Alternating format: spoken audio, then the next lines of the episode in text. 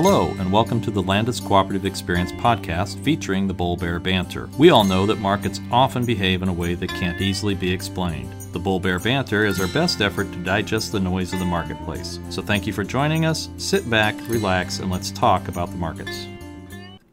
Hello, this is Cheyenne Dunham, and I'd like to welcome you to the June 5th episode of the Bull Bear Banter. Tom Guinan is joining me, and he is going to recap the corn and soybean markets for the week. Tom? Sure, Cheyenne. July corn closed up two and a quarter today at 331 and a quarter. That's up five and a half from last Friday. December corn gained two and a half today, ending at 345 and a quarter. That is up six and a half week on week. July soybeans were unchanged today, closing at 867 and three quarters, gaining 27 cents from last Friday. And November beans closed up two and three quarters at 879 and a half, up almost 28 cents for the week. So, our big story this week is the return of optimism for corn and soybean prices. As Tom just mentioned, both had decent gains for the week.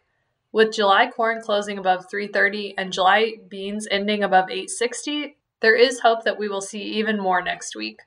We've seen some decent short covering in the corn market this week, and this has led to even more short covering every day.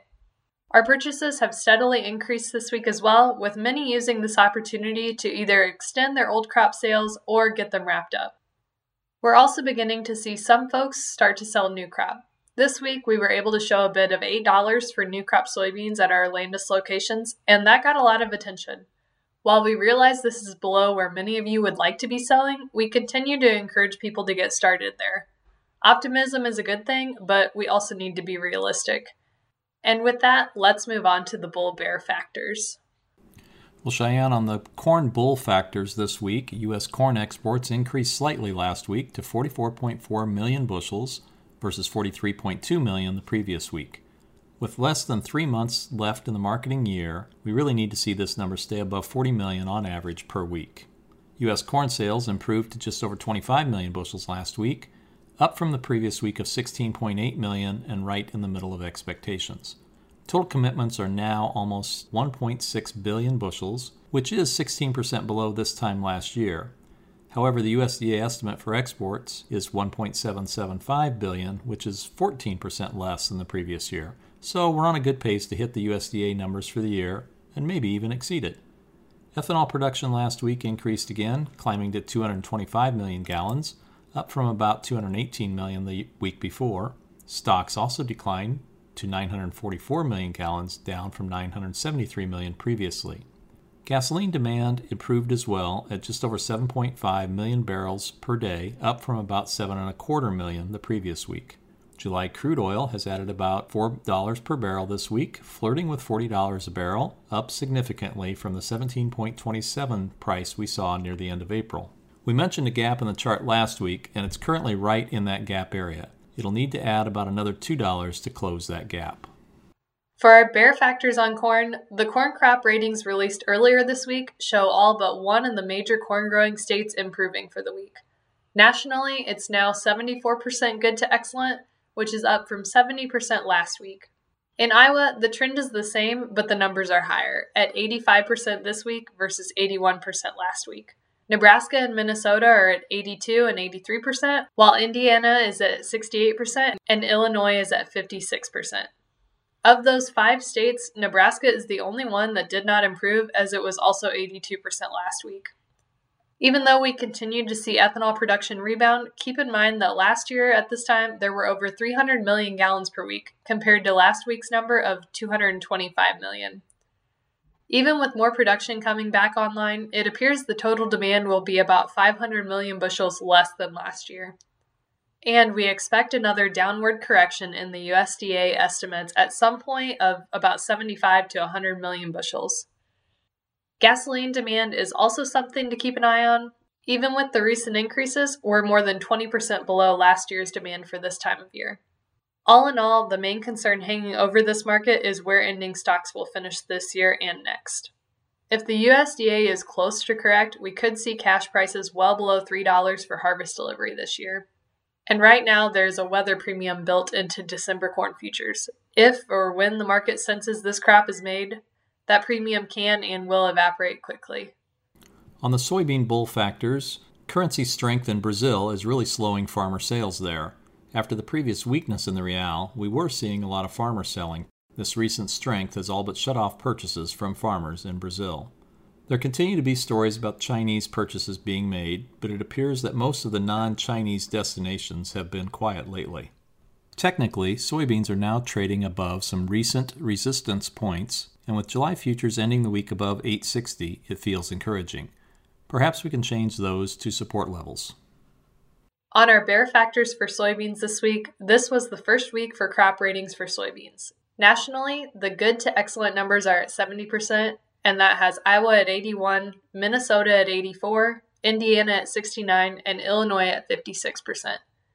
Nationally, we're 52% emerged versus 17% last year at this time and 54% on average.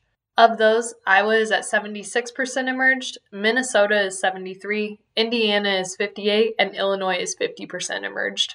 So we're off to a good start, and we'll see what next week's report shows.